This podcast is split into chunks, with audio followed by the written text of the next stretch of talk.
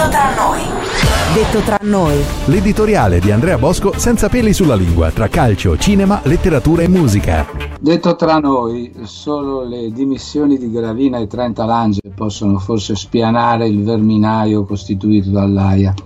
Di Donofrio, pregiudicato, millantatore, accusato di narcotraffico, si occuperà la giustizia penale.